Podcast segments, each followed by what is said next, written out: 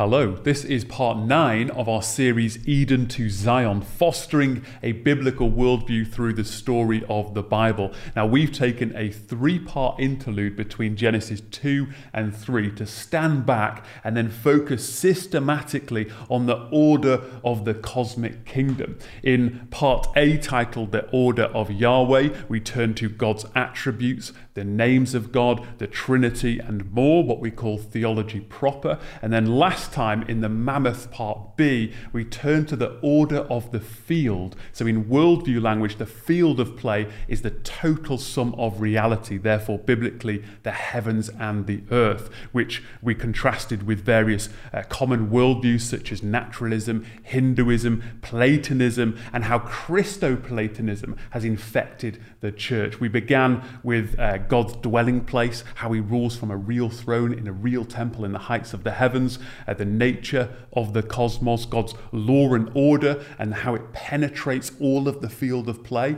Um, hopefully, we got clarity on hell, uh, Sheol, Hades, Gehenna, and the lake of fire. And we touched on God's providence before comparing worldviews. So today, in continuity of the worldview language, we're turning to the order of the players. So the players or characters are those who play a part in the field or the stage of all things. Now, I said this was going to be three parts, uh, but actually it's going to be four because today we're going to exclusively concentrate on the invisible players. And I don't want to cheat us of, of our time in the study of angelology. So we're going to we're going to ask what are angelic creatures, what is their purpose, their nature, their appearance, their rank and order. Uh, we'll take a look at the heavenly divine council, the origin of Satan and demons, their activity. Can Christians be possessed? And how should we relate to angels and more? And then next time we'll take a look at the human players, the order and the economy of man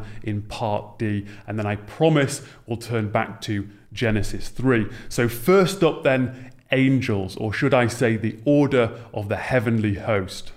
With creation, we see God's divine order. He makes clear distinctions heavens, earth, light, darkness, day, night, land, waters, humans, animals, and man and woman, etc. The host of heaven are no different. They too are ordered and purposely distinct from all else and each other. So, what do we mean when we say the heavenly host? Well, in part A, we recognize one of the names of God as the Lord of hosts, which occurs 261 times in the Old Testament. Hosts is a reference to the angelic armies of heaven. When an angel told the shepherds in, in the field the good news about the birth of Messiah, suddenly there was with the angel a multitude of the heavenly host praising God. That's Luke 3 13. David's psalm points to the order and purpose of the host.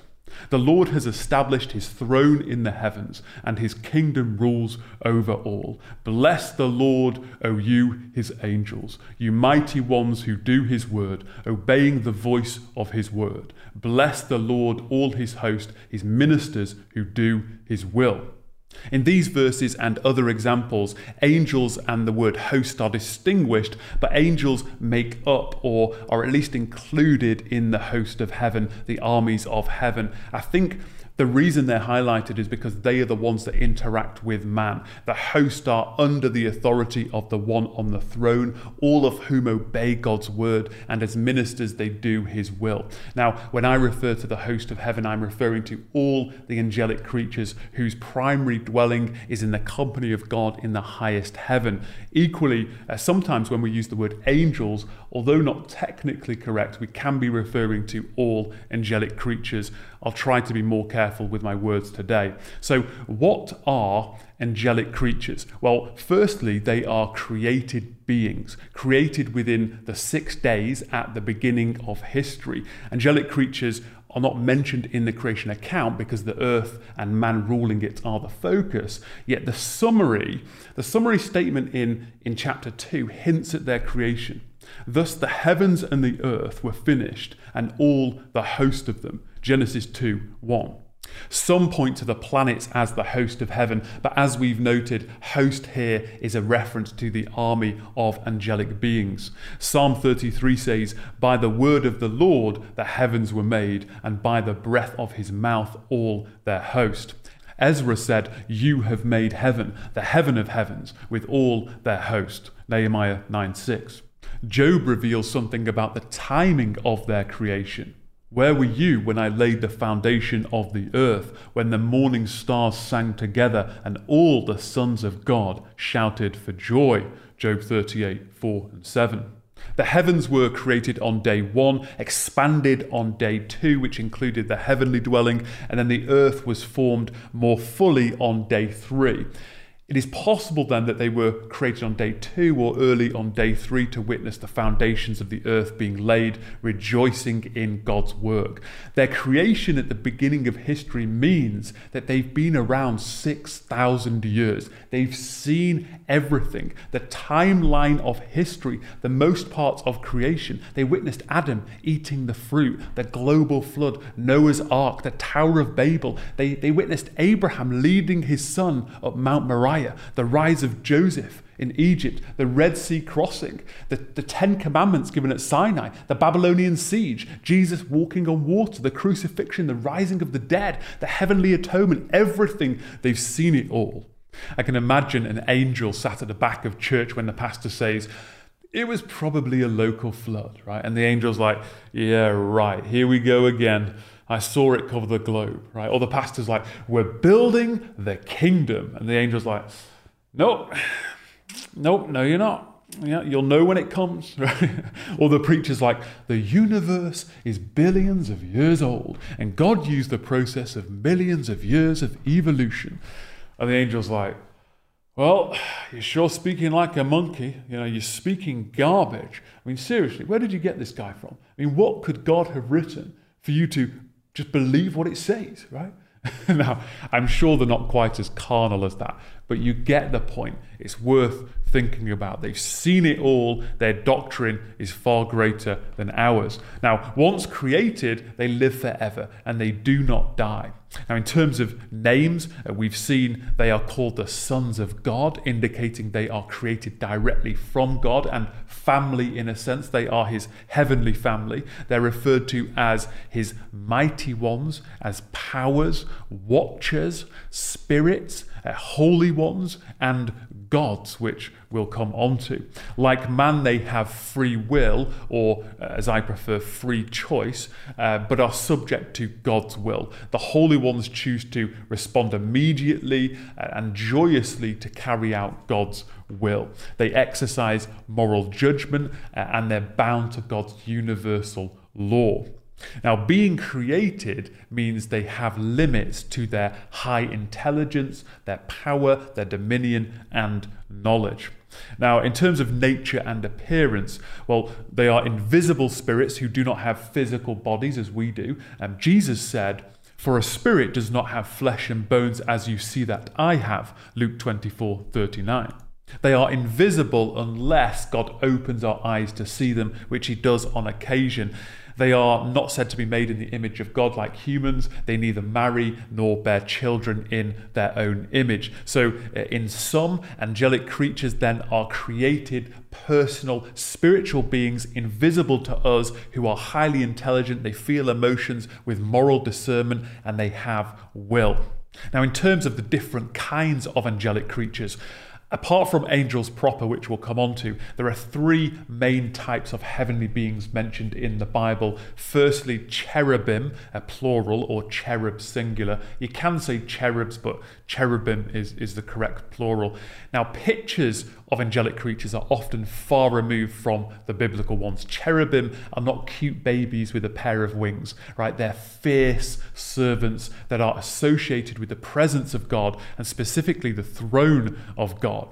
We remember from the previous session that Ezekiel 1 and 10 describe the cherubim. Ezekiel 1 calls them living creatures, describing them with four faces a human face, the face of a lion on the right side, the fourth had the face of an ox on the left side, and the face of an eagle. Each of them had four wings. Two wings touched the wing of another, uh, two wings covered their bodies. Under their wings, on their four sides, they had human hands. The legs were straight, the soles of their feet were like the sole of a calf's foot. They sparkled like burnished bronze. Their appearance was like burning coals of fire, like torches moving to and fro. They darted to and fro like lightning. In Ezekiel 10, these living creatures are identified as cherubim. These were the living creatures that I saw underneath the God of Israel by the Chebar Canal, and I knew that they were cherubim. That's verse 20. In Ezekiel 10, the only difference is that the face of the ox is described as the face of a cherubim.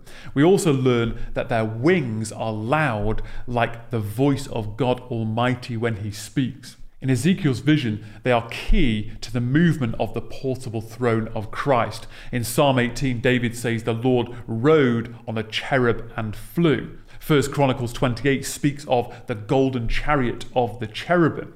They are associated with the throne of God and chiefly the portable chariot throne. With four faces, they don't have to turn their heads to move in any direction. Their design helps with the movement of the portable throne, and it means they can keep watch from any direction. On top of the Ark of the Covenant that God told the Israelites to build, there was what is called the mercy seat, on which the two golden cherubim figures stood, with their wings stretched out above it. This represented a place for the throne of God to dwell among them. Now, of course, these are not real cherubim, but the Ark of the Covenant with its mercy seat was designed to reflect the throne of God with its cherubim. For example, uh, 2 Samuel 6 says, The Lord of hosts who sits enthroned on the cherubim. Isaiah 37, O Lord of hosts, God of Israel, enthroned above the cherubim. Images of cherubim adorned the tabernacle and temple structures. They were woven into the curtains of the tabernacle. The walls and the doors of the temple would include carvings of cherubim. And the massive bronze basin between the altar and the temple would include images of cherubim. Also, the two 15 foot wooden cherubim that was overlaid with, with gold that filled and guarded the Holy of Holies in Solomon's temple with, with wings covering the Ark of the Covenant. Now, Daniel Block shows that the cherubim in Ezekiel's visions and the cherubim over the ark differ. There were two cherubim over the Ark of the Covenant. In Ezekiel's visions, there were four, and they had two wings over the Ark of the Covenant, whereas Ezekiel's visions, they had four wings. Uh, we're unsure of the form of the face, uh, and was it just one face in the, the Ark of the Covenant, whereas Ezekiel's visions, clearly four faces, which is an ox, a human, a lion, and an eagle. The location for the Ark of the Covenant is the Holy of Holies in Jerusalem, and outside of the temple in Ezekiel's vision, uh, the state status of the, uh, the cherubim was static for the Ark of the Covenant and infinitely mobile in Ezekiel's visions, but they are both, they both function as the bearer of the invisible throne of Yahweh. Now, having said that, in the descriptions of the cherubim made for the Ark of the Covenant and the huge ones that stood over it in the Holy of Holies, it doesn't actually say they have two wings or they have one face. It simply says that their face is pointed towards each other, which at first reads sounds like, like they had one face. Uh, but I don't think it excludes the possibility of each having four faces. It doesn't describe the, the face or faces. Again, in the description from Exodus 25, 37, uh, 1 Kings 6, 1 Kings 8, it, it does seem as though they have two wings, but it doesn't say that they do. They could have four. Now, while most depictions of the Ark of the Covenant are kind of two winged, one faced creatures, I've seen an 18th century drawing with uh, cherubim like Ezekiel's visions. Now, perhaps they are the same. Perhaps the more static thrones on earth and in heaven have a cherubim with one face and two wings, and God's portable throne utilizes a different type of cherubim with four faces and four wings, and four of them as opposed to two. As we will soon discover, the cherubim are given the, the, the task of guarding the entrance to the Garden of Eden. In the video, The Garden of God, we noted the possibility of the cherubim anointing Adam right, referring to Ezekiel 28, and witnessing the wedding ceremony. So, in summary, the cherubim are mentioned 91 times in the Old Testament, just once in the New Testament, and they are mighty guardians of God's sacred spaces. Now, seraphim, seraphim means fiery ones, right? In his commentary on Isaiah, John Oswalt says that seraphim is a term elsewhere applied to serpents. Some scholars believe that they were serpentine or dragon like in appearance. Now, the only mention is in Isaiah 6, uh, 1 to 7. We remember that this too was uh, a vision of a prelude Messiah incarnate as king. Above the Lord, sitting upon a throne, stood the seraphim. Each had six wings. With two he covered his face, and with two he covered his feet, and with two he flew. And one called to another and said, Holy, holy, holy is the Lord of hosts. The whole earth is full of his glory. So the cherubim are under the Lord and the seraphim are over the Lord. They are covered with their wings. It says feet, but it can mean their, their whole body. So they appear just as all wings with the sound of worship in symphony with each other, like a kind of fitting canopy of praise over the Lord enthroned. And one would fly over to Isaiah and purify his lips with a burning coal. Isaiah said, then one of the seraphim flew to me, having in his hand a burning coal that he had taken with tongs from the altar. And he touched my mouth and said, Behold, this has touched your lips. Your guilt is taken away, and your sin atoned for. Now, there are also various kinds of heavenly beings. There are what is called living creatures around the heavenly throne. Now, in Ezekiel 1, the prophet referred to living creatures and later labeled them cherubim. Now, in Revelation, John sees creatures he calls living creatures, and they remain unclassified. Again, they have features like the earthly variety. And around the throne, on each side of the throne, are four living creatures, full of eyes in front and behind. The first living creature like a lion, the second living creature like an ox, the third living creature with the face of a man, and the fourth living creature like an eagle in flight. And the four living creatures, each of them with six wings, are full of eyes all around and within. And day and night they never cease to say, Holy, holy, Holy is the Lord God Almighty, who was and is and is to come. That's Revelation 4 6 to 8. Revelation 5 tells us that they worship with harps, and it's these angelic creatures that hold golden bowls full of incense, which are the prayers of the saints. Here, though, each creature does not have four faces like the cherubim, but each one has a different face. And moreover, they have six wings like the seraphim rather than four or two like the cherubim. So these aren't cherubim or seraphim unless they're kind of classed in a broader category of one of them. These are four distinguish- distinguishable creatures possibly always found together in fours, but different from each other in facial appearance. These living creatures announce the arrival of the four horses in Revelation 6. And what's more, one of the four living creatures gave to the seven angels seven golden bowls full of the wrath of God in Revelation 15 7. So they worship in song, they declare God's holiness, they fall down before God's throne, they announce events, they're part of the liturgy and activity of the heavenly temple. Perhaps there are more heavenly living creatures that have not been revealed. Not every animal is mentioned in the Bible, and no doubt many more of the heavenly host have not been revealed. In 2 Kings 2 and 6, we read about how God opened the eyes of Elijah and Elisha, and they could see heavenly horses and chariots of fire. Now, aside from that, we have identified uh, one or two types of cherubim, uh, the seraphim, uh, four different living creatures that seem to be categorized together, and now we'll turn to angels. So that would be seven or eight different creatures, possibly categorized into, uh, into four broader creature kinds. Angels proper. The word angel comes from the Greek angelos, meaning messenger. Uh, malak, the, the Hebrew equivalent to, means messenger. So when you read the translation angel, it's either malak in the Old Testament or angelos in the New Testament, both referring to heavenly messengers. Uh, their name indicates their purpose, at least in relation to man. They are called holy angels, angels of God, mighty angels. They are referred to as angels in heaven, and Jesus calls them his angels. The author of Hebrews says uh, that angels are ministering spirits sent out to serve for the sake of those who are to inherit salvation.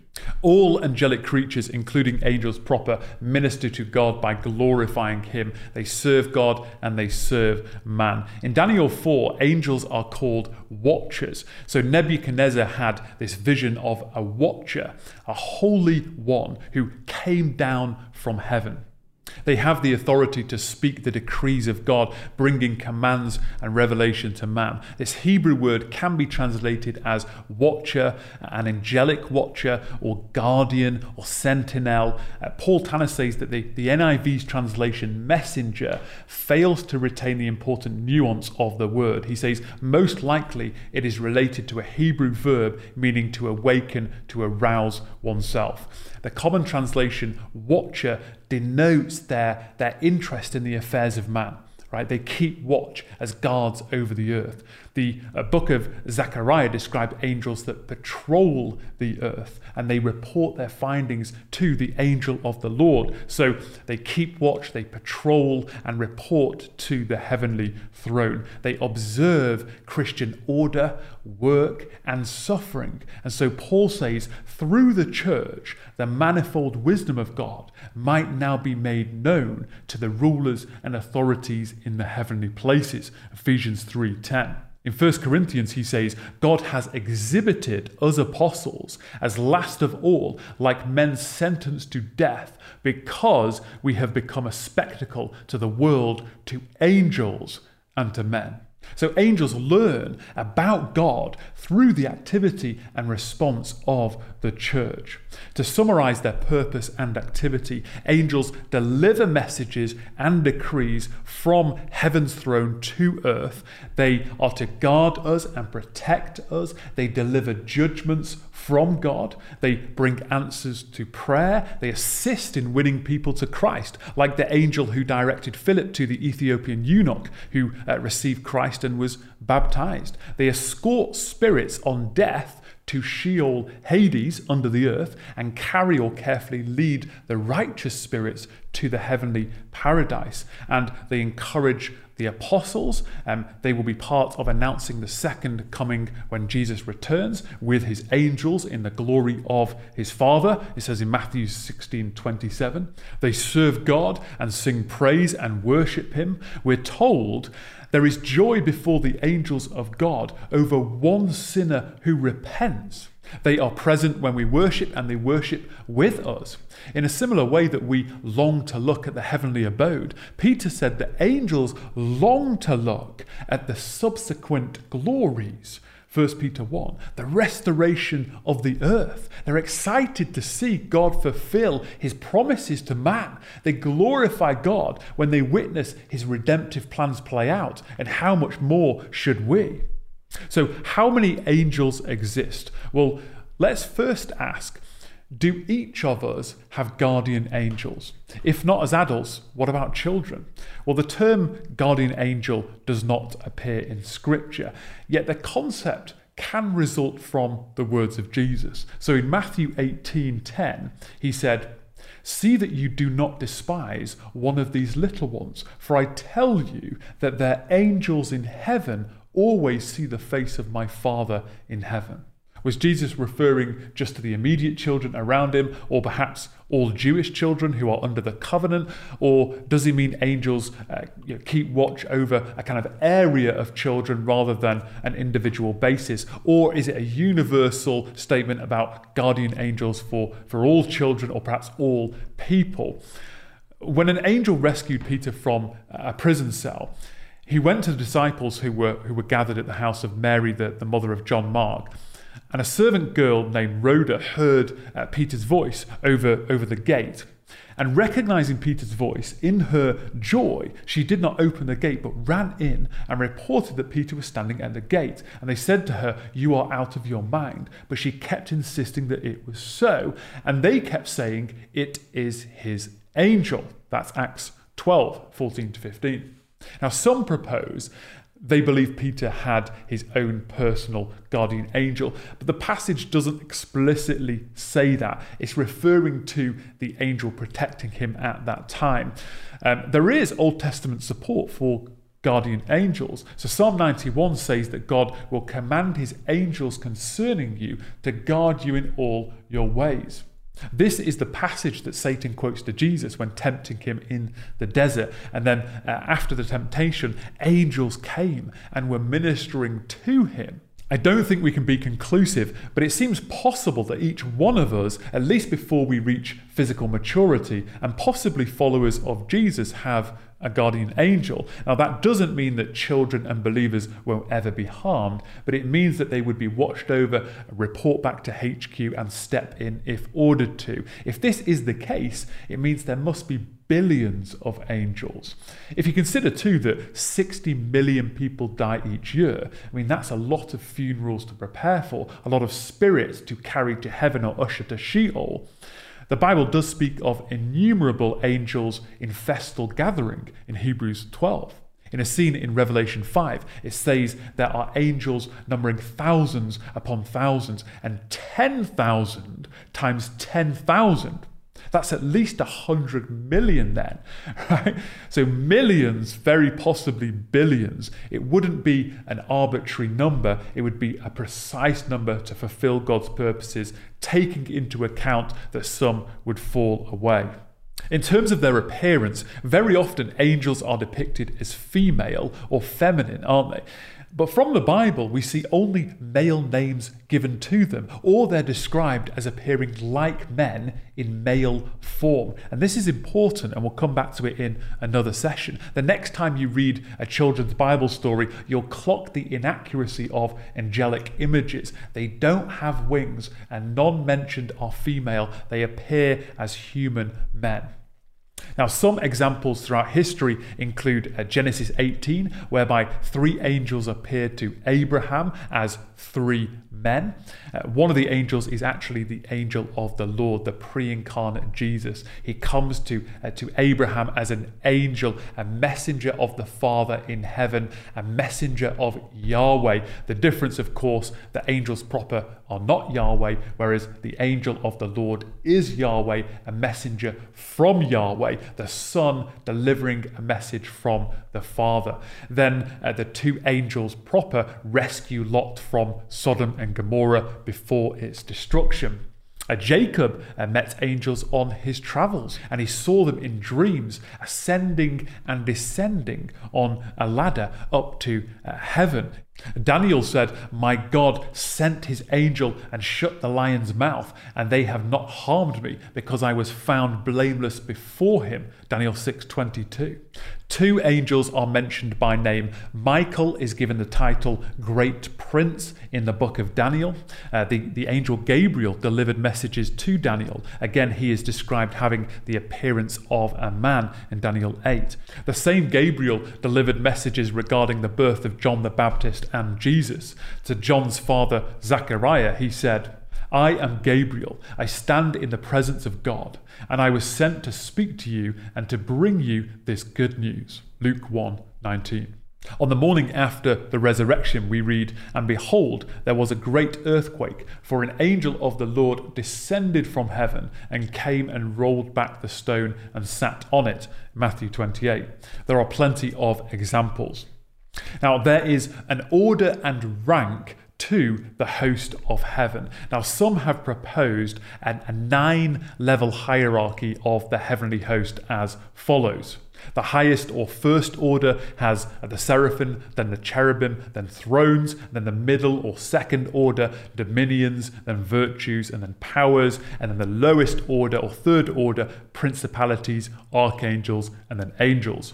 But the scriptures do not say that that is the order. Colossians 1:16 is the classic choice of reference. For by him all things were created in heaven and on earth, visible and invisible, whether thrones or dominions or rulers or authorities. All things were created through him and for him. I would agree with F. F. Bruce, who says that in all, five classes of angel princes seem to be distinguished in the New Testament throne, principalities, authorities, powers, and dominions. These probably represent the highest orders of the angelic realm, but the variety of ways in which the terms are combined in the New Testament warns us against any attempt to reconstruct a fixed hierarchy from them. The point that Paul is making is that is that all these uh, in, invisible powers were created through him and for him and are subject to Christ. The Bible uh, does speak of archangels, such as uh, 1 Thessalonians 4. Michael is the only archangel named in, in Scripture in Jude 9. Archangels uh, will be in charge of an army of angels who are under their authority. The Bible gives the impression that each nation is assigned an archangel. So Daniel 12 says, Michael, the great prince who has charge of your people or who stands guard over your nation. Michael is the archangel over Israel. Now, Deuteronomy indicates that angels are appointed to manage the nations. When the Most High gave to the nations their inheritance, when he divided mankind, he fixed the borders of the peoples according to the number of the sons of God. Deuteronomy 32 8. I would guess there are 70 archangels assigned to the nations. There are possibly spirits of a lesser order as well. No doubt the order in heaven is exemplary. Every angelic being knowing their place, submitting accordingly between each other, and all under the authority of God. Angels are said to be uh, above all creatures, including mankind. We could think that angels are valued more than man, but this is false. The future world is not for, for angels, it's for humans. For it was not to angels that God subjected the world to come, of which we are speaking, says in Hebrews 2 5. Christ did not die on the cross for the angels. Now, as part of the heavenly order, the scriptures allude to a divine council. God, Elohim, has taken his place in the divine council. In the midst of the gods, Elohim, he holds judgment. That's Psalm 82, uh, the first verse. Now, divine council is the translation of the ESV. It is translated as Great Assembly in the NIV, uh, the Divine Assembly, the Berean Study Bible, the Congregation of the Mighty, uh, the King James, um, His Assembly in the NASB. I agree with Derek Kidner when he says the word council is misleading here. The Old Testament does use the term to speak vividly of God's sharing sharing his thoughts with his servants. But here, the word is simply assembly. Now, at first glance, it appears an assembly of heavenly hosts before God as he makes judgments. Now, Michael Heiser, uh, for me, makes a meal of the word gods. The Hebrew is Elohim, uh, the same word used for God. And because uh, more often than not it is plural, uh, the use of the word is translated as gods. Now, if gods in this psalm is referring to angelic creatures, it is doing so because they are spirits. Right? The Bible is not kind of painting a picture of many real gods as we uh, typically understand the word. Uh, before the kind of true God, as if there's some kind of like hierarchy of gods. The Bible is polemically anti uh, polytheistic. Uh, we remember that the, dis- the disembodied Samuel that was, that was brought up from Sheol was referred to as a god. It's the same Hebrew word, Elohim. But of course, we don't recognize Samuel as a god. It's his spiritual and invisible properties that would likely have been referred to. The same with angelic creatures. Idols and demons are referred to as false gods, Elohim. So, spiritual beings are sometimes referred to as gods in English with a small g.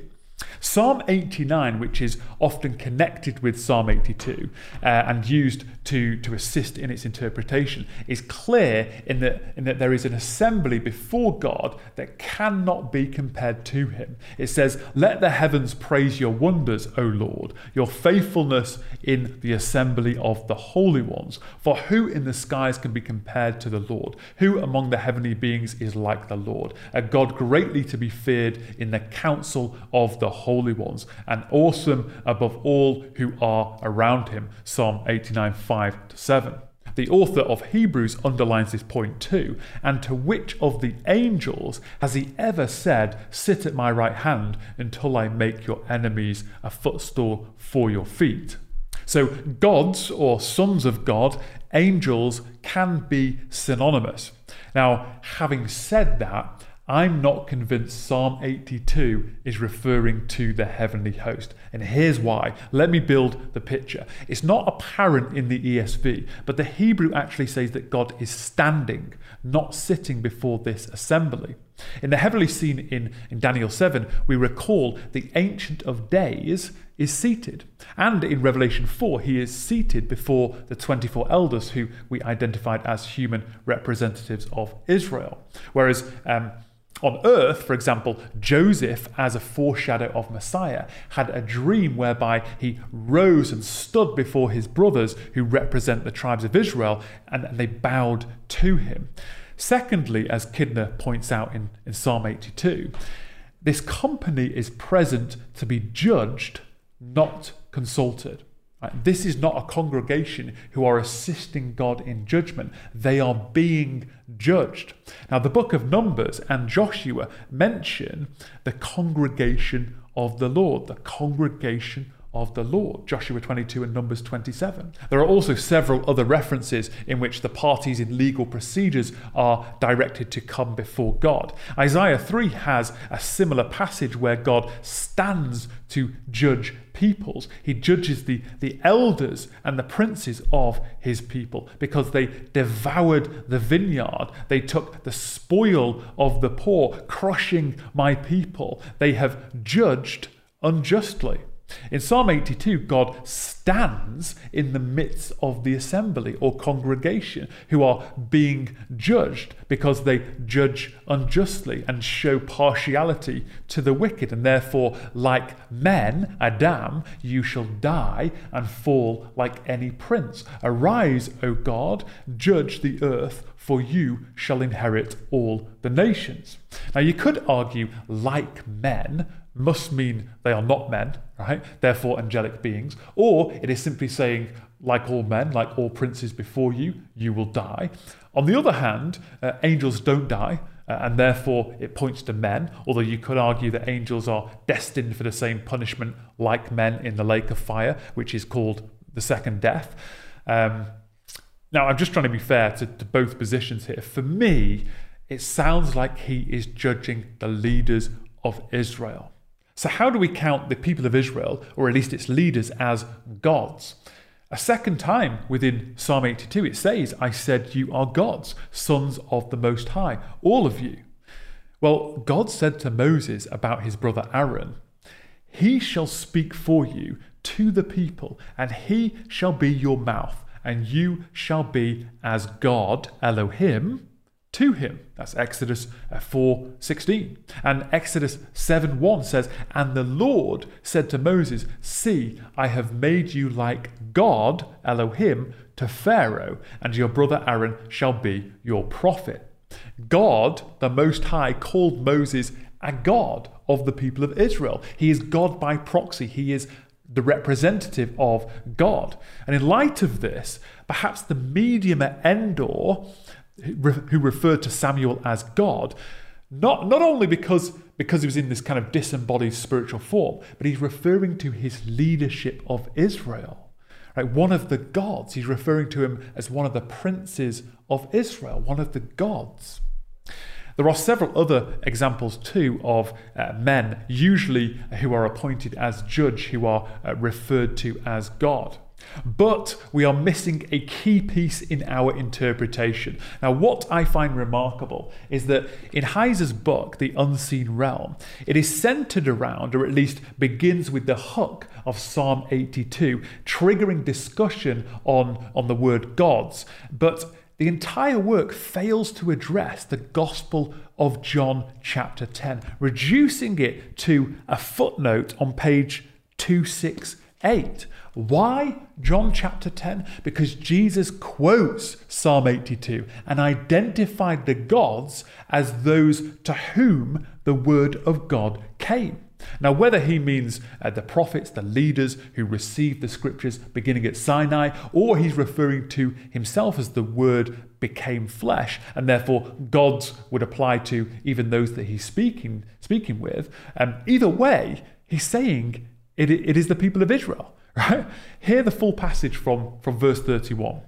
The Jews picked up stones again to stone him, and Jesus answered them, I have shown you many good works from the Father, for which of them are you going to stone me? The Jews answered him, It is not for a good work that we are going to stone you, but for blasphemy, because you, being a man, make yourself God. Jesus answered them, is it not written in your law, I said, You are gods? If he called them gods to whom the word of God came, and scripture cannot be broken, do you say of him whom the Father consecrated and sent into the world, You are blaspheming, because I said, I am the Son of God? If I am not doing the work of my Father, then do not believe me. But if I do them, even though you do not believe me, believe the works, that you may know and understand that the Father is in me and I am in the Father. Again, they sought to arrest him, but he escaped from their hands. That's John 10 31 to 39. Context matters. This is at the, the Feast of Dedication, right, in the temple. And the Jews, uh, which no doubt included some of the leaders, are about to stone him. So Jesus quotes Psalm 82, effectively saying that if, if God called even the sinful leaders of Israel gods because the word of God came to them to steward and to deliver justice on behalf of God, then how can you charge me, who is sent from the Father to deliver the Word of God, who is the Word of God in the flesh, who will carry out true justice with blasphemy, right? Simply for saying, I am the Son of God. Right?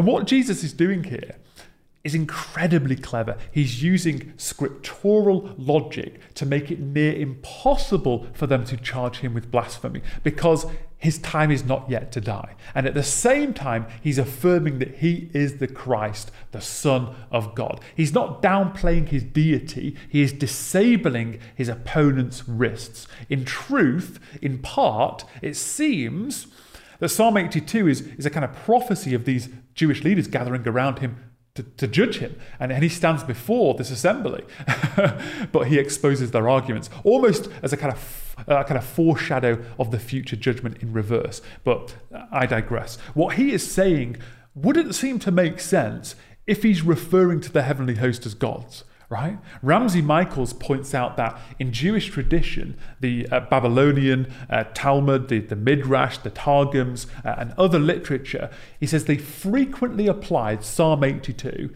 to Israel as a whole by virtue of Israel's election and reception of the law at Mount Sinai. Still, others conclude picking heavenly or human gods uh, would be a false dichotomy. They see a merger of both heavenly and human beings uh, being judged. Now, scholars are divided on this. Jesus' interpretation persuades me to believe that Psalm 82 does not refer to a divine council of the heavenly host in the heights of the heaven. Now, having said that, uh, we have previously recognized the heavenly court that includes angelic creatures. In, uh, in 1 Kings 22, King Ahab is an evil king who took note somewhat of Elijah, but he still surrounds himself with hundreds of manipulative false prophets. And now uh, the prophet Micaiah confronts him. And Micaiah said, Therefore, hear the word of the Lord. I saw the Lord sitting on his throne, and all the host of heaven standing beside him on his right hand and on his left. And the Lord said, Who will entice Ahab, that he may go up and fall at Ramoth Gilead? And one said one thing, and another said another. Then a spirit came forward and stood before the Lord, saying, I will entice him. And the Lord said to him, By what means? And he said, I will go out and will be a lying spirit in the mouth of all his prophets. And he said, You are to entice him, and you shall succeed. Go out and do so. Now, therefore, behold, the Lord has put a lying spirit in the mouth of all these your prophets. The Lord has declared disaster for you. 1 Kings 22 19 to 23. Unlike Psalm 82, the Lord is seated on his throne, and he asks which of the angelic creatures will intervene to steer the events ahead, to entice, meaning to persuade Ahab. And here we see uh, God giving the angelic creatures a choice. Perhaps there's, there's an order between them, and God's asking you know, who's next up in line, or it's just totally open to all. It's, it's a choice uh, that there's some kind of dialogue takes place, and then one spirit comes forward and God gives this spirit the freedom to decide by what means he will accomplish the task. And God's word finalizes the mission, declaring it will be successful. This lying spirit must be an evil angel who God uses against evil Ahab. It's an exceedingly intriguing uh, heavenly court scene that opens a window into what takes place. Now, without kind of drifting off into the subject of how God's sovereignty works, the false prophets, they want to deliver deceitful words. Right? Ahab wants to believe deceitful words. Their hearts are set. The Spirit directs the lying tongues to persuade Ahab to go into battle, which led to his death. Remember, God does not tempt, he does not lie, nor directly cause sin. Harry Shields explains In a mysterious way, God governed and, and ordained this event without himself producing it as a direct immediate cause. Instead, he brought to fruition the episode as the indirect ultimate cause, and the false prophets who were responsible for their own moral deeds are blamed for the guilt of their actions, not God. God uh, didn't necessarily require a deceitful spirit for the task. Shield says um, the deceiving spirits provides a theological layer between God and the false prophets. He chooses to use to include holy angels in his ruling of the cosmic kingdom. He gives permission, even uses evil angels to accomplish his purposes. The heavenly host are there to, to witness decrees, to affirm decrees, but not making the top level decisions. Some connect Daniel 4 with the angelic council.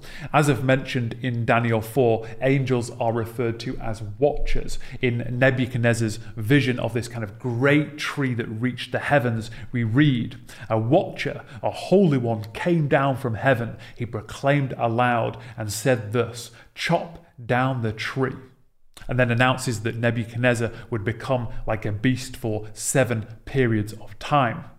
The key verse is 17. The sentence is by the decree of the watchers, the decision by the word of the holy ones, to the end that the living may know that the Most High rules the kingdom of men and gives it to whom he will and sets over it the lowliest of men. Let me read scholar Paul Tanner's thoughts. He says, This seems to refer to an angelic council that stood before Yahweh God. The NET's translation, by the decree of the sentinels, by the pronouncement of the holy ones, would signify that the angels merely announced the heavenly decision. Other translations, e.g., the NASB's, the decision is a command of the holy ones would indicate that the angels somehow may have been involved in the making of the decree. The, the latter part of verse 17 tends to favour the former idea. The decision was God's, and the angels concurred with the divine decree, and this is the understanding of most commentators. Uh, we've just seen, haven't we, from uh, 1 Kings 22, that God uh, sometimes gives freedom to the angels as to how they may uh, you know, go about fulfilling the mission, uh, but ultimately all decrees are from God, and the results of the mission are so that the living may know that the Most High rules the kingdom of men. For the divine council, then, Psalm 82, I lean towards the assembly of the gods as the human leaders of Israel, administrators of global blessings. For Psalm 89 is, is referring to an assembly of, of the heavenly host, probably equivalent to a council or court. But the point of the verse uh, that kind of interrupts the psalm is that God is above all. Uh, Marvin Tate says that Yahweh's cosmic ruleship is one marked by the praise of the heavenly beings, and two characterized by his faithfulness. Right? We're not given any other information in that psalm. And then we have 1 Kings 22, uh, certainly the most uh, kind of intriguing interaction of God with his angels. But here uh, we have both holy and evil angels um, in, in a kind of court scene. Genesis 126 we've mentioned in video 4 is not referring to the heavenly council, uh, to a heavenly court. I'm not going to go there. Uh, there are other verses too, such as, such as Jeremiah 23 18, that says, For who among them has stood in the council of the Lord to see and hear his word? The chapter doesn't give us any other information about what takes place, and actually, this may not be referring to the heavenly council. In context, the prophet Jeremiah is saying that he stands before the Lord and hears his word. J.A. Thompson says, It is the circle of those who are privy to the deep purposes of Yahweh and are in his confidence there are less passages than we tend to think. You know, if you're writing a book or an article on the Heavenly Council, you're going to project that picture on every possible allusion. You know, for me, whatever passage I look at, you know, I'll read plenty of in depth commentaries on it, listen to what the Holy Spirit is telling me, and then whatever the result, go with it you know whether it rocks our thought process our programs our projects you know and i'm sure everyone's trying to do that but it just seems sometimes we're trying to write something new now we're going to come on to Job 1 and 2. Um, what we are sure of is that angels appear on, on the left and the right of the throne in heaven. There seems to be some sort of divine council, although I'm not kind of thrilled with that term. It suggests something that isn't obvious in the text. But the host of heaven are the sons of God, they're watchers, and they form an assembly in the temple of God, uh, like the scene of the 24 elders pictured in the eschaton. Um, the angelic beings are there to affirm and to witness the decrees of God and take on his missions. God speaks to them as administrators of the heavenly paradise and their involvement on earth. Now, angels, they know their place. They're careful not to make judgment even against uh, the wicked. Peter tells us angels, though great in might and power, do not pronounce a blasphemous judgment against them before the Lord. Their pronouncements and activity is always within the scope of God's mission. God doesn't need to use them, but He chooses to use them. He doesn't, he doesn't need us for evangelism, but He chooses to use us. They are they're not hesitant to act. They do not overstep their position of authority. So that's the heavenly council. Uh, we've spent perhaps more time than I initially planned, uh, but it's just because so much has been written about it in the popular arena at the moment, so I felt like we had to address it and perhaps tone down some of the hype. The fall of the angelic creatures. Now, we spoke about the probation period for Adam in the Garden of God video, and angels too would go through a probationary period. They were given the choice of acting according to or contrary to God's word, their calling and design, before being verified as holy or declared unholy, a vast gulf between good and evil angelic creatures. Now, once certain angels had sinned, there would be no coming back. They would eternally harden their hearts toward God. The righteous angels who chose to obey God would be stamped as holy and they would be eternally empowered to remain righteous. It was a short, one time probation period, at the end of which, a one time event of declaring the status of the angels. Since then, battles between holy angels and fallen angels continue.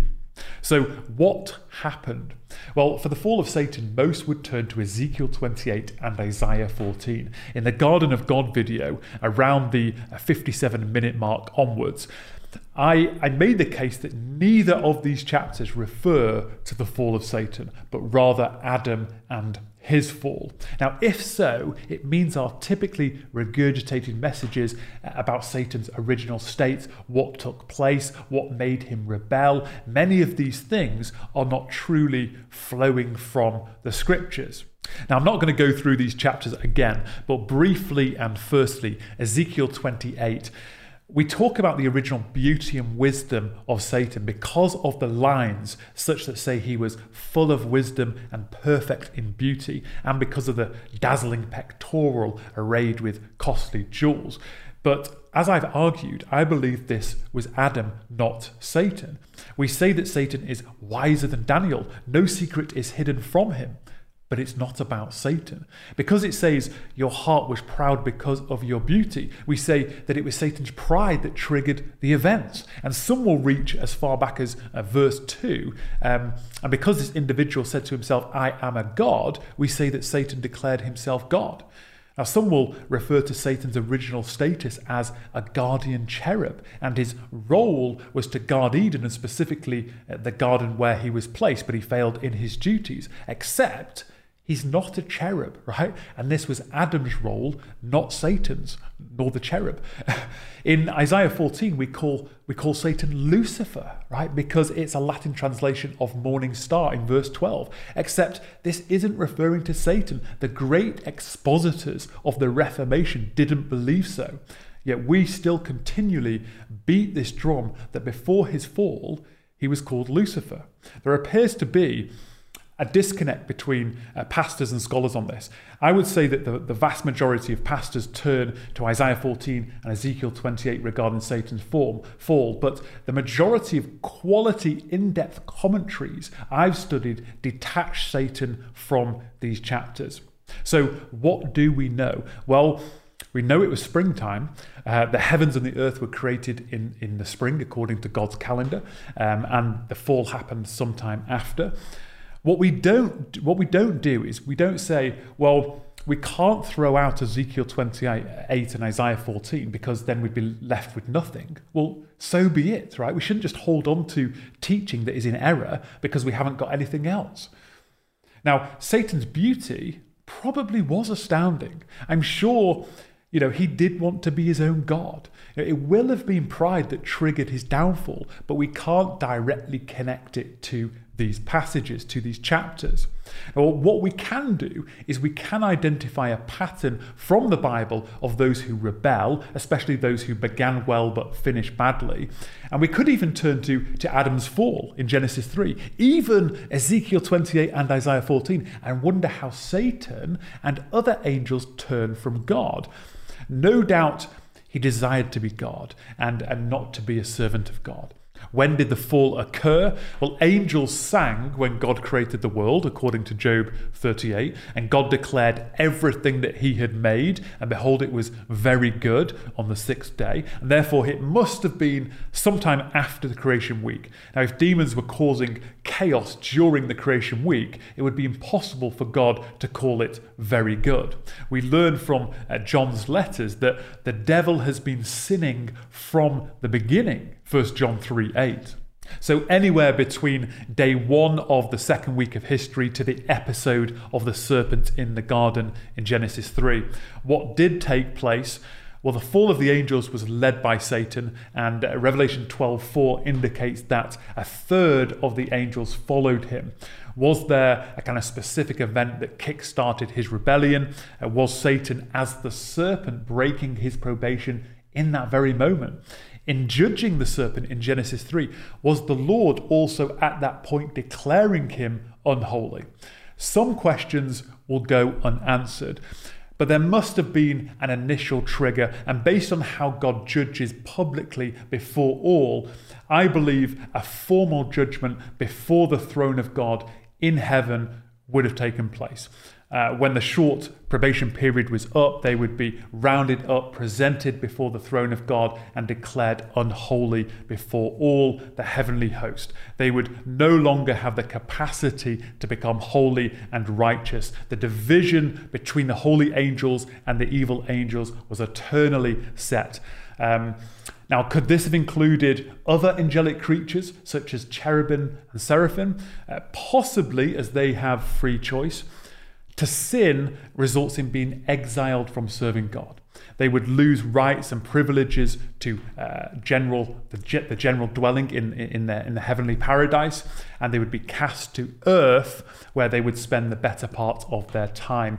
They are deemed unfit for purpose. Instead of guarding, they transgress and encourage transgression. Rather than protecting, they abuse and encourage abuse. This is what we call the fall of the angels. Now, the word fall is perhaps uh, not the best choice of words. They didn't stumble out of their heavenly abode or, or, or, stumble by accident out of position and relationship with God, right? They chose to dig a ditch, so to speak, and God pushed them into it. Okay, what we call Satanology. Satan initially shows up as a serpent in the garden and goes by several names. Revelation 20 lists four of them the dragon, that ancient serpent who is the devil and Satan.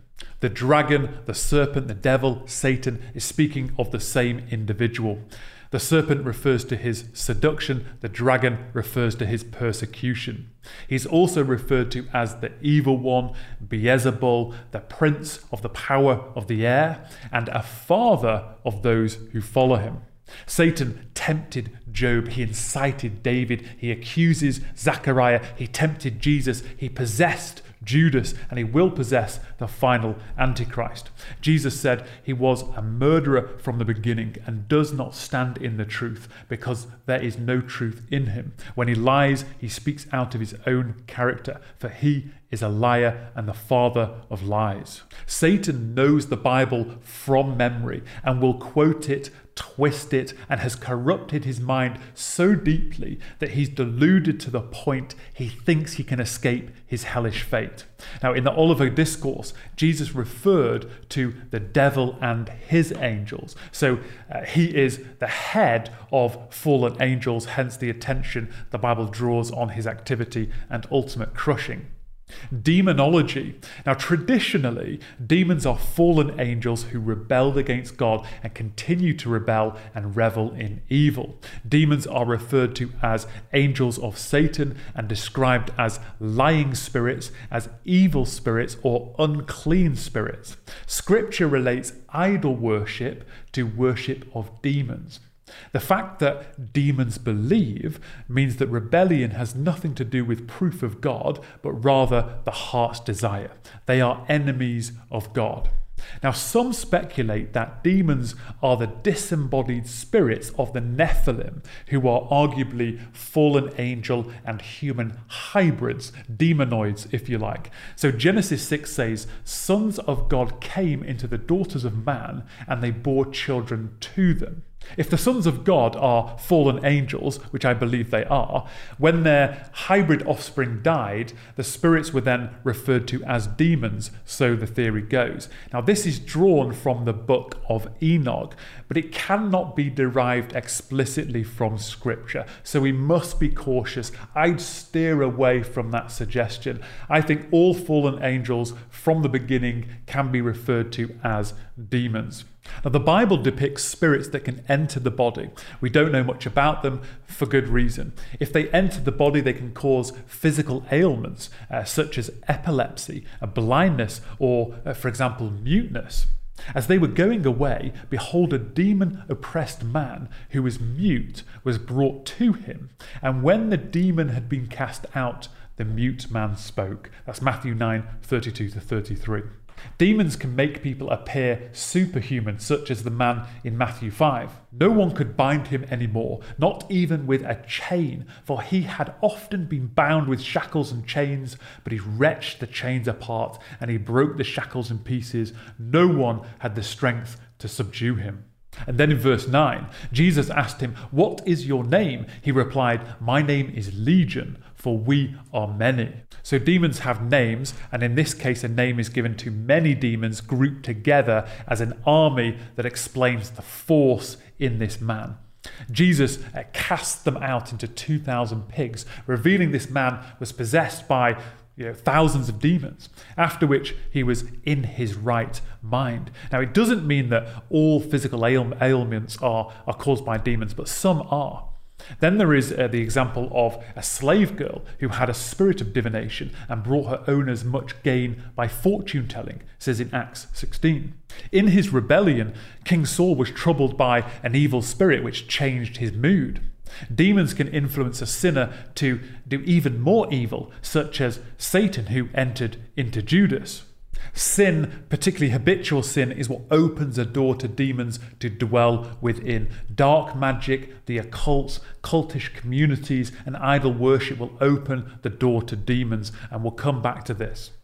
Just as the holy angels make up an orderly army with hierarchy, all reporting to the throne in heaven, Satan has set up a counter army with hierarchy to control areas of land, groups of people, all reporting back to Satan, who has set up his throne on earth. In Revelation chapter 2, Jesus says, Pergamon, which is modern day Turkey, is where Satan's throne is, where Satan dwells. He is addressing the church of Pergamum, the center of pagan worship in what was known as Asia Minor of the first century. Uh, but these letters find eschatological fulfillment. The point of information is not, is not thrown in for padding. Right? Jesus wants us to know that Satan's throne is in Pergamum. In the illustrative reconstruction on the screen, you can see that Satan inspired a temple dedicated to himself. Now, he may reposition himself geographically throughout history, conceivably returning to Pergamon or, or at least the same geographical nation in the final years of this age. There is evidence that Satan has moved his throne. Believe it or not, there is the Pergamon Museum in Berlin. Now, in 1901, Germany transported the ruins of the altar, leaving behind the foundations of Pergamon, to Berlin. And there they reconstructed the altar of Zeus, Satan by proxy. And Turkey agreed the altar, or at least the capstones of it, would become the property of Germany. And in 1930, the Pergamon Museum opened. Adolf Hitler had nothing to do with the initial move, Satan did. But years later, Hitler's chief architect, Albert Speer, used the altar of Pergamon as the model to design the colossal grandstand, right?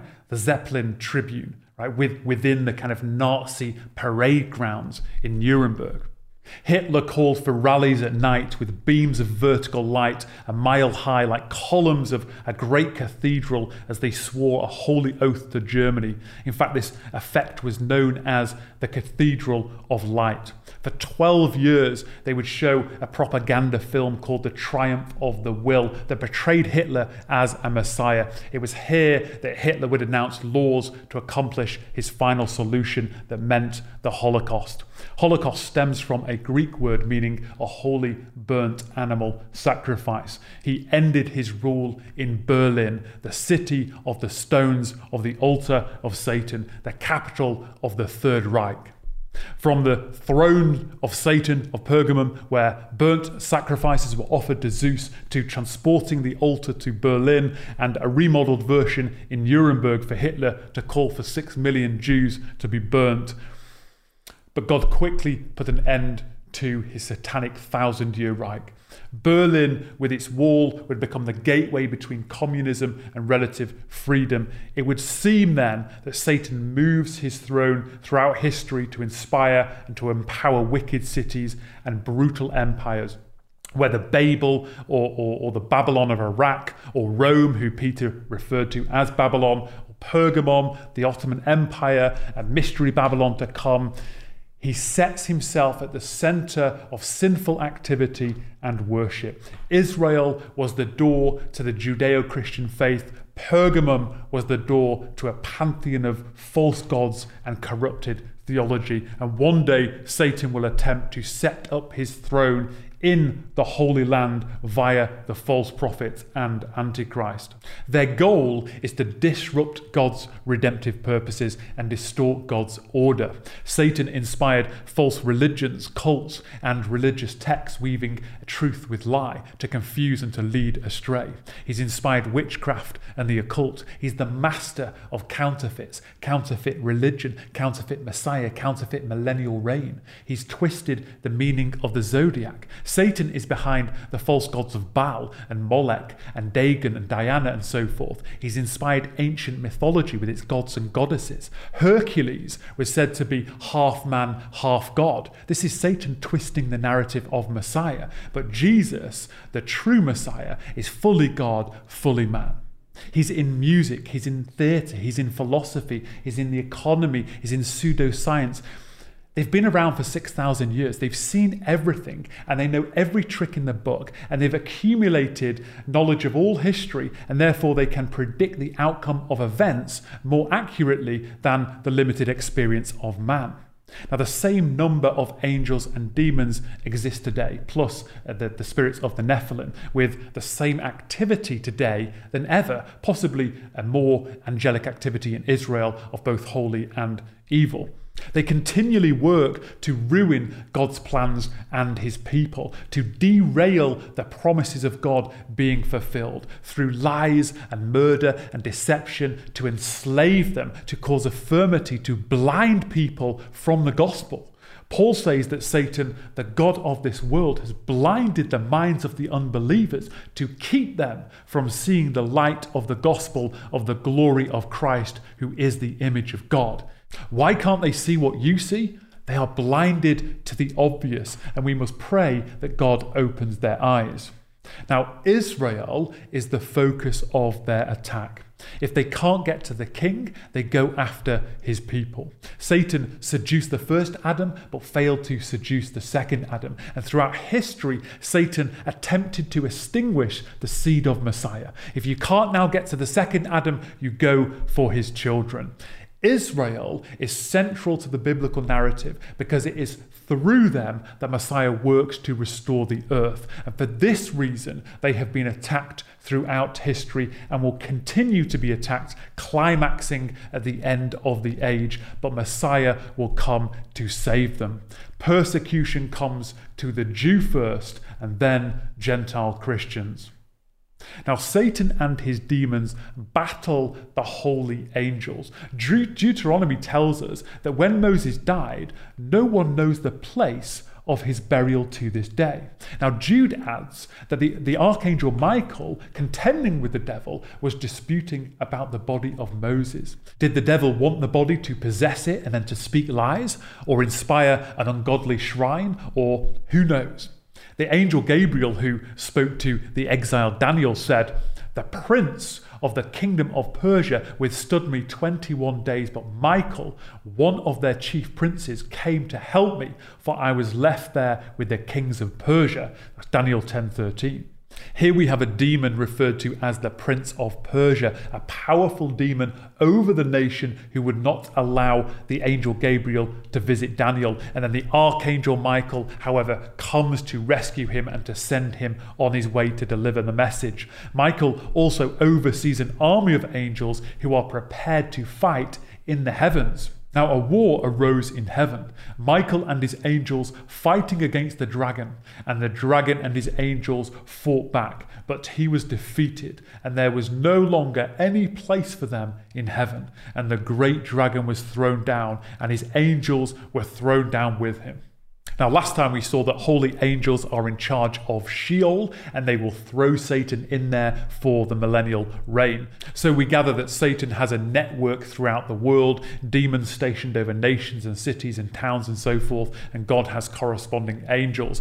They are self ordered to mess with the order of the cosmic kingdom. They can't mess with the heavenly kingdom, so they battle in the mid heavens and spend most of the time messing with world order. If a third of the angels followed him. The good news is that two thirds are on God's side, our side.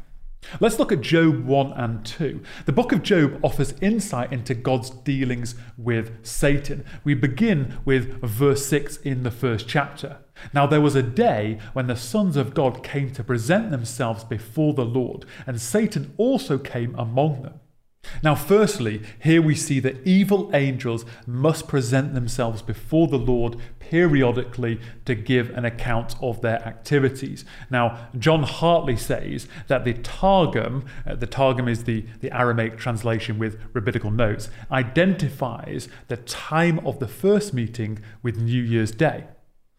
Now, though fallen angels spend the best part of their time on earth or battling in the mid heavens, they do have access before God in the heights of the heavens when requested.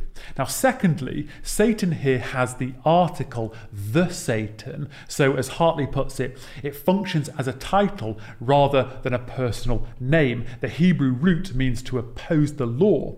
On this basis, he says, some scholars conjecture that Satan may be the prosecuting attorney of the heavenly council. However, in these scenes, he, he's not what we might typically think of as a, as a kind of court prosecutor, more, more like a trouble causer or an accuser or adversary. Right? He isn't just kind of feeding back the sins of men, but he's stirring up chaos in the kingdoms. And it continues. The Lord said to Satan, From where have you come? Satan answered the Lord and said, From going to and fro on the earth, and from walking up and down on it. And the Lord said to Satan, Have you considered my servant Job, that there is none like him on the earth, a blameless man and upright, who fears God and turns away from evil? Then Satan answered the Lord and said, Does Job fear God for no reason? Have you not put a hedge around him and his house and all that he has on every side? You have blessed the work of his hands, and his possessions have increased in the land. But stretch out your hand and touch all that he has, and he will curse you to your face. And the Lord said to Satan, Behold, all that he has is in your hand, only against him do not stretch out your hand. So Satan went out from the presence of the Lord. That's verse 7 to 12. This is before the assembly in the temple, and Yahweh asks Satan to give an account. And Satan responds by suggesting that he's been searching the earth for disloyalty to Yahweh. Now, Yahweh brings Job to his attention to show that man can live blamelessly and fear him regardless of circumstance. And Satan claims that, that Job's response to God is, is for selfish gain and that he would recant if his possessions were taken from him. So Yahweh gives him permission over Job's possessions, but not over his body. His body, at least his life, belongs to Yahweh. Satan is limited uh, by God's permission. He thinks he's, he's clever by causing harm, yet he is an apparatus of God's testing and he's proved wrong, and Job will receive greater rewards in heaven anyway in the kingdom to come. So, uh, chapter 2 begins with a similar session in heaven. Again, there was a day when the sons of God came to present themselves before the Lord, and Satan also came among them to present himself before the Lord. Hartley adds that the Targum identifies the second session with the Day of Atonement. So, if so, at least twice a year, in spring and autumn, they must present themselves before the Lord in heaven according to the Jewish calendar, God's calendar. It continues almost identically to chapter 1. And the Lord said to Satan, From where have you come? Satan answered the Lord and said, From going to and fro on the earth, and from walking up and down on it. And the Lord said to Satan, Have you considered my servant Job, that there is none like him on earth? A blameless and upright man who fears God and turns away from evil. He still holds fast his integrity, although you incited me against him to destroy him without reason. And then Satan answered the Lord and said, Skin for skin, all that a man has he will give for his life. But stretch out your hand and touch his bone and his flesh, and he will curse you to your face. And the Lord said to Satan, Behold, he is in your hand, only spare his life. So Satan went out from the presence of the Lord and struck Job with loathsome sores from the sole of his foot to the crown of his head. By Yahweh saying, You incited me against him to destroy him, he is charging Satan with incitement, agreeing that Satan persuaded him, but in doing so, Yahweh takes full credit for Job's trouble. Yahweh, as judge, is careful not to concede any of his authority to Satan. Hartley uh, says that this point is crucial, for in the dialogue, Job will seek deliverance from Yahweh alone, and rightly so, for he has no battle with Satan. Satan incited without reason. Job feared God without reason of circumstance. He loved and feared God regardless. And we can learn a lot from Job and from the book of Job. Now, it's helpful to remind ourselves that Satan and his angels are not omnipresent. They, like any individual, can only be in one place at any one time. Satan relies on demons to report the world's affairs so that he can plan his next moves. God chooses to use angels, but he sees everything in real time before it's reported and knows precisely what happens next. Satan always plays into God's hands. So while they cause carnage, they inflict hurt, they, they influence abuse, they tempt into wickedness, they sow lies. The devil and his angels are limited in power, authority, and ultimately subjected to the king of the universe. Yes, they are powerful and dangerous, but they can do nothing without the permission of God. Now, we recall that some angels are kept in Sheol, Hades.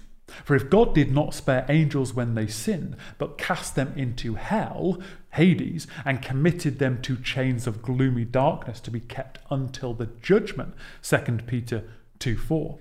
The initial probation and sentencing to Sheol, Hades, for some of the angels demonstrates God's great patience and grace with man. Now, why are some angels kept in prison of, of Sheol Hades until judgment? Well, Jude offers some understanding. The angels who did not stay within their own position of authority, but left their proper dwelling, he has kept in eternal chains under gloomy darkness until the judgment of the great day. The best explanation that I've come across is that here in Jude and the apocryphal literature point to the angels that procreated with women to bring forth demonoids, therefore refusing to stay within their boundaries. God then cut short their time on the surface of the earth and bound them within the heart of the earth, within Sheol, Hades. Now, it may not be limited to those angels. Could other angelic creatures such as cherubim and seraphim have been sentenced early too for falling uh, for Satan in the initial probation? Possible.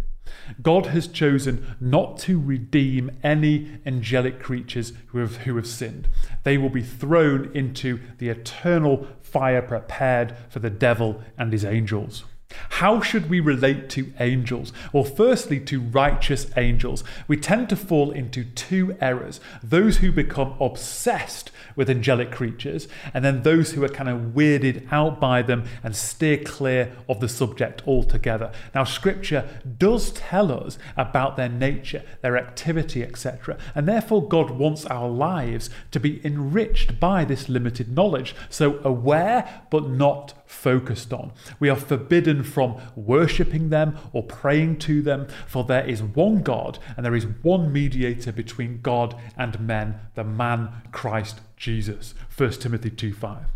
A holy angel would not allow you to worship them, as with the case with John in Revelation 19. Nowhere in the scriptures do we see the men of God asking angels for help uh, or to be able to see them. Right? We can ask God to send angels to protect us, but not to visibly see them to satisfy our curiosity as if God tests us or sends angels to appear in human form uh, to check up on us, the author of Hebrews wrote, Do not neglect to show hospitality to strangers, for thereby some have entertained angels unawares.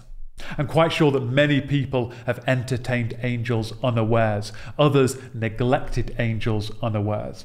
We can learn from the activity of holy angels. We pray, Your will be done on earth as it is in heaven. In heaven, the holy angels respond immediately, without question, eager to do his will. They're humble, they're faithful servants. They're not jockeying for position within hierarchy, they're praising God continually, and so should we we should be aware that they join us in worship. And we should be aware that they're watching us daily. Are you faithful or unfaithful? Everything is being reported back. Secondly, to evil angels, Two errors include blaming Satan for everything and becoming fearful and lacking personal responsibility, or we fail to recognize Satan's existence and his global influence and governance. Now, in Acts, we read, For the Sadducees say there is no resurrection, nor angel, nor spirit but the Pharisees acknowledged them all. We like to knock the Pharisees, don't we? But actually, they were reasonably charismatic, believing in miracles and angels. Our sin is our own. Don't give the devil too much credit. If you were late for work every day last week, it's not Satan, it's you, right? Not getting up early enough. The epistles correct the church to change their ways with little reference to demonic spirits. Often we are the issue and need to take responsibility without blaming a demon. We are to focus on growing closer to God, deeper in faith, and that will lead us away from demonic activity. Having said that, almost all sin, particularly that which is di- directly working against God's order and redemptive plans contain a demonic element. The New Testament gives some warnings and guidance. Jesus said, Simon, Simon, behold, Satan demanded to have you, that he might sift you like wheat, but I have prayed for you that your faith may not fail. Luke 22 31. There is real activity going on behind the scenes that we have no idea about, and great men can be lured into deceitful ideas. Jesus warned us that the seeds of the gospel sown on the path, on the hard ground, Satan immediately comes and takes away the word that is sown in them. Mark 4:15. Jesus said, "If God were your father, you would love me." John 8:42. And he goes on to say, "You are of your father the devil, and your will is to do your father's desires." John 8:44. Which side are you on? Who are you a son or daughter of? Who do you love and therefore act accordingly? Who are you working for? John is explicit. By this it is evident who are the children of God and who are the children of the devil. Whoever does not practice righteousness is not of God, nor is the one who does not love his brother. 1 John 3:10. We are told that the elders of the church must not be a recent convert, or he may become puffed up with conceit and fall into the condemnation of the devil which indicates that pride was the downfall of the devil. Now, moreover, he must be well thought of by outsiders so that he may not fall into disgrace, into a snare of the devil. 1 Timothy 3. Paul encourages us to forgive so that we would not be outwitted by Satan, for we are not ignorant of his designs. 2 Corinthians 2. Lack of forgiveness can open a door to demons and can become chains on our lives. Now, for those that fall into his traps, we pray. God may perhaps grant them repentance, leading to a knowledge of the truth, and they may come to their senses and escape from the snare of the devil after being captured by him to do his will. 2 Timothy 2. Paul said, A thorn was given me in the flesh, a messenger of Satan to harass me. 2 Corinthians 12. God was working his purposes through this thorn, as Paul says, to keep me from becoming conceited because of the surpassing greatness of the revelations. The previous chapter tells us that even Satan disguises himself as an angel of light. So it is no surprise if his servants also disguise themselves as servants of righteousness. Their end will correspond to their deeds. 2 Corinthians 11. Similar to Jesus' words, you will know them by their fruit. Matthew 7:16. Wolves come in sheep's clothing, not wolves' clothing. In his letter to Timothy, he warned of deceitful spirits and teachings of demons. 1 Timothy 4. Some translations say doctrines of demons. Doctrines of demons attack the core tenets of the faith, such as the Trinity, Christ, and his atoning work, and then onto the major distortions of the grand narrative local rather than global flood, you know, evolutionism, Platonism, replacement theology, and then onto things such as distortion of home and church order. John's epistles warns us that those who deny that Jesus is the Christ, who denies the Father and the Son, these have the spirit of Antichrist, and the Antichrist to, to come will deny the Son. Paul warned that even if we or an angel from heaven should preach to you a gospel contrary to the one we preach to you, let him be accursed. Or a false prophet who lies about speaking to angels, such as 1 Kings 13. I also am a prophet, as you are, and an angel spoke to me by the word of the Lord, saying, Bring him back with you into your house, that he may eat bread and drink water. But he lied to him. That's 1 Kings 13 18. We must be cautious who we believe and who is speaking to them, if any. Many cults have begun with, an angel told me. Okay, demon control. What does it mean to have demons? Well, they are spiritual beings who enter the body, each having an identity. Demons are able to speak and respond, and they have characteristics often of the sin that people commit. So, spirits of lust and greed, uh, spirits that identify with Jezebel or Baal, and so forth. And when they enter, they can pervert attitudes, personality, thought patterns, uh, physical appetites, and motives. And it can lead to addiction and torment and sickness and enslavement. And those who have demons can start to compel sin and enslave and tempt others and deceive and manipulate and dominate, accuse, intimidate. Now, it's helpful to remember that they are limited. Unlike God, angels do not know the secrets of the heart. They can't read minds. They don't know the future. They can only twist what they see and hear and then persuade and disrupt, uh, which is demonstrated in the occult. And if given permission, they take over bit by bit, tormenting the person to the point that they seem to lose their mind, like the man we read about with thousands of demons. But they can't actually read the mind itself.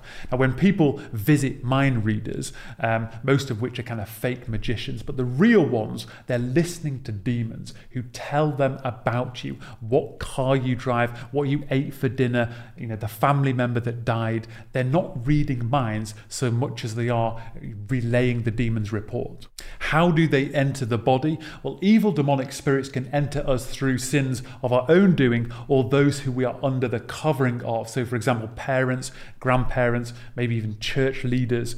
To the Ephesians, Paul says, Do not sin and give no opportunity to the devil. Ephesians 4:26.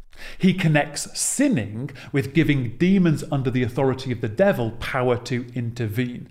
Yielding to temptation is the issue. Temptation is about Satan trying to get control of our lives. Sinning gives him the right to areas of our lives that causes havoc. Man is vulnerable to temptation because Satan has general control of the earth because man gave him the authority. They have they've had a global land grab if you like, but now they're trying to grab authority over your body and therefore life. They are legalistic and opportunistic. They sow lies through deception and they can hold us captive to those lies. But they can't enter you if you don't give them an opportunity through sin. Now, that doesn't mean you won't be attacked externally, even if you are blameless, like Jesus and Eve, right? Both sinless. Jesus resisted, Eve succumbed. It's a continual battle of resisting. Can Christians be possessed? The Bible uses terms such as a man who has a demon or who had demons, plural, or those oppressed by demons, and although uncommon, demon possessed. There appears to be a difference between having demons and being demon possessed. Now, I will add that in Grudem's opinion, it never uses language that suggests that a demon actually possesses someone. Now, some believe that Christians can't have demons at all once you are in Christ. However, ministries all over the world will tell you that the people that come for deliverance are Christians. Peter is an illustration of being influenced by Satan. My understanding is that through sin, especially habitual sin, Christians can have demons, but we cannot be demon possessed. We are God's possession as He paid the price on the cross. God takes ownership of our body, but it contains things that He wants to flush out and make clean. Just as someone who takes possession of a property and then renovates it, cutting out the rot, the woodworm, the cockroaches, calling in an agency to deliver the house from its damage and abuse, like God using the agent of the Holy Spirit to clean us up. Now, We can't clean up ourselves before we come to the cross. He purchases you and takes possession of you just as you are, and then He gets to work, and then we must be responsive to His work and walk in newness of life. Jesus referred to Satan as the ruler of this world, but He asserted, He has no claim on me. If he had no claim on Christ and you are in Christ, he has no claim on you. For Christ bought us with his blood. So, as Christians, we cannot be possessed by demons. We are possessed by the Holy Spirit, but we can allow demons to enter Christ's possession through sin. Then you have a battle within you. The Holy Spirit is kicking it out the door, but you keep letting it back in. In Matthew 12, Jesus uses an allegory of a man with demons to explain that the generation he was speaking to will be worse off after he is left because they would not receive him.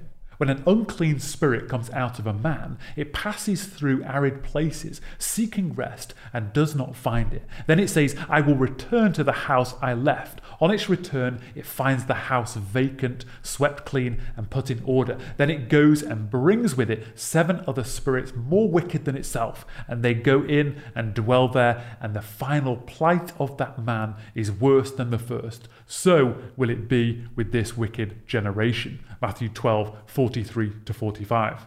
Apart from the end point that he is making, we can see the truth that a man who is delivered from a demon can later be home to many more demons if we reject Christ and his ways. Now, demonic attack or even possession does not necessarily mean that the person has no will whatsoever over their own body.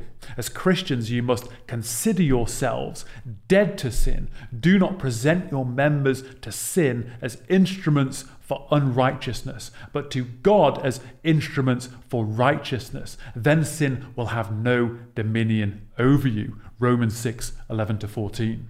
I'm bemused when I hear Christians involved in yoga and reading dark books of witches and wizards or reading horoscopes, and, and then they laugh when you bring up these things. But you're playing with fire. You know, some people say, well, God redeems things, and we're redeeming yoga.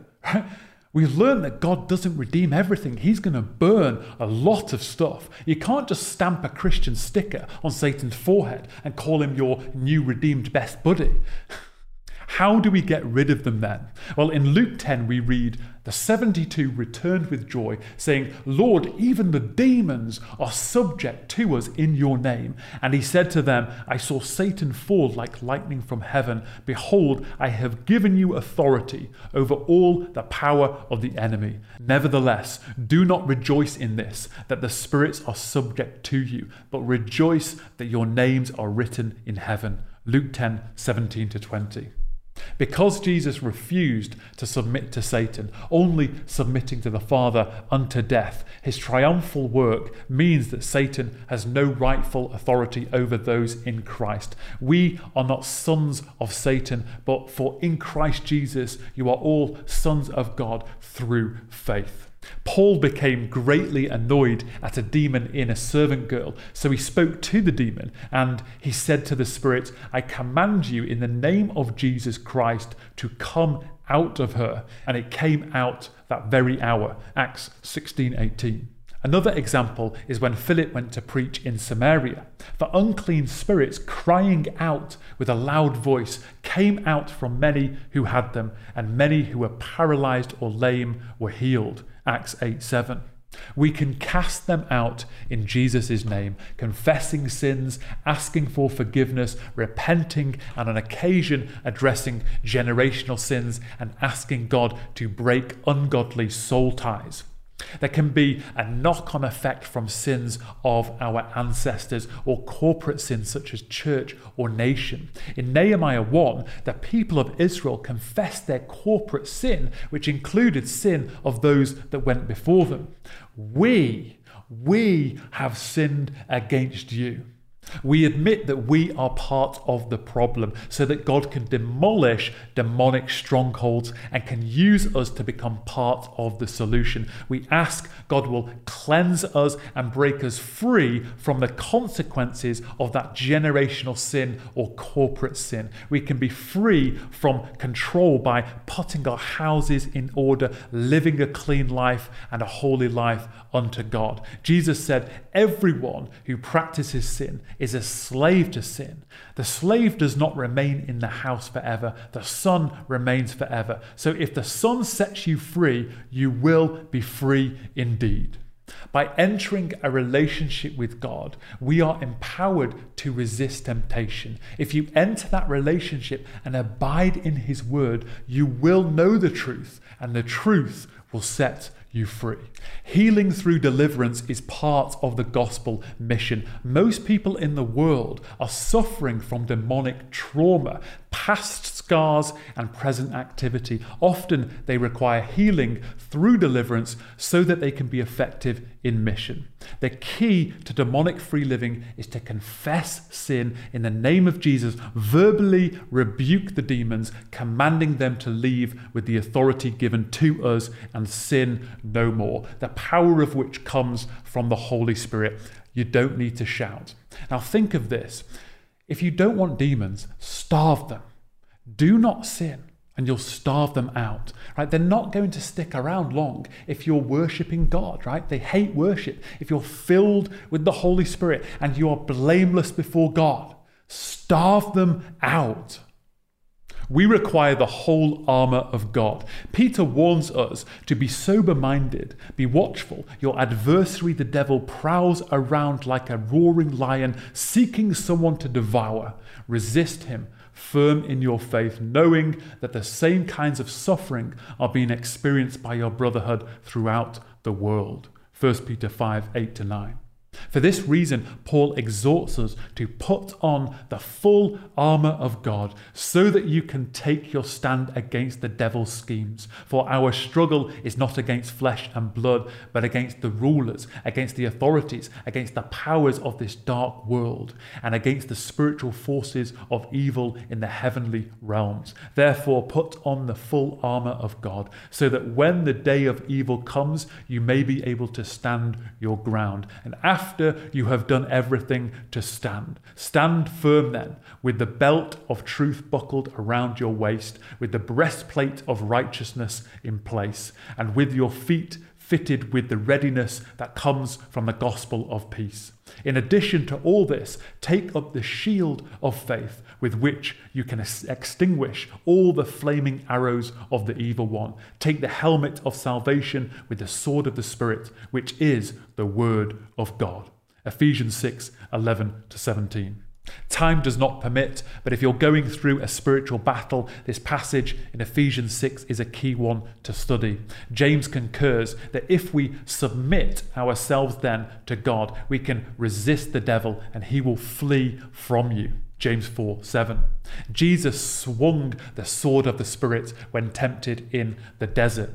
When we become frustrated with government or uh, hurtful people, remember for though we walk in the flesh, we are not waging war according to the flesh. For the weapons of our warfare are not of the flesh, but have divine power to destroy strongholds. 2 Corinthians 10. Those who stand before God under his covering can have no fear of these evil powers, for we know that everyone who has been born of God does not keep on sinning, but he who was born of God protects him, and the evil one does not touch him. 1 John 5:18. Lastly, then, if Jesus defeated Satan, how does he still have authority over the world? Well, Jesus personally defeated Satan at the cross. He disarmed the rulers and authorities and put them to open shame by triumphing over them in him. Colossians 2:15. Jesus had not sinned and so was not subject to death, though he chose to lay down his life. So when Jesus died, he was not under Satan's authority, so death could not hold him. Satan did not overcome Jesus. Jesus refused to submit. So Satan remains under Jesus' authority, while the whole world still lies in the power of the evil one. By entering into that victory, Satan has no rightful authority over us, and Jesus has entrusted us with authority over the powers of darkness. We know that the time is coming when Satan and his demons will finally be dealt with once and for all, and Jesus will claim his inheritance of the world. And if we, are children, then heirs, heirs of God, and fellow heirs with Christ, provided we suffer with him, in order that we may also be glorified with him. Romans 8 17. In closing, hopefully you will now be more familiar with the terms used for angels, or should we say the heavenly host, their various kinds, their purpose, their activity, their order and rank, who and what Satan and his demons are, and how we should relate or not.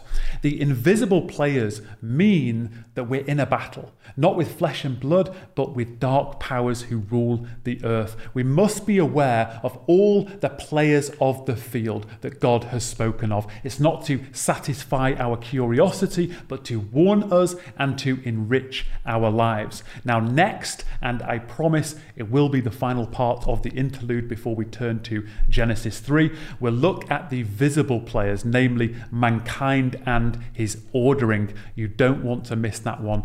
Keep watch, pray for protection, fear not, may his face shine upon you.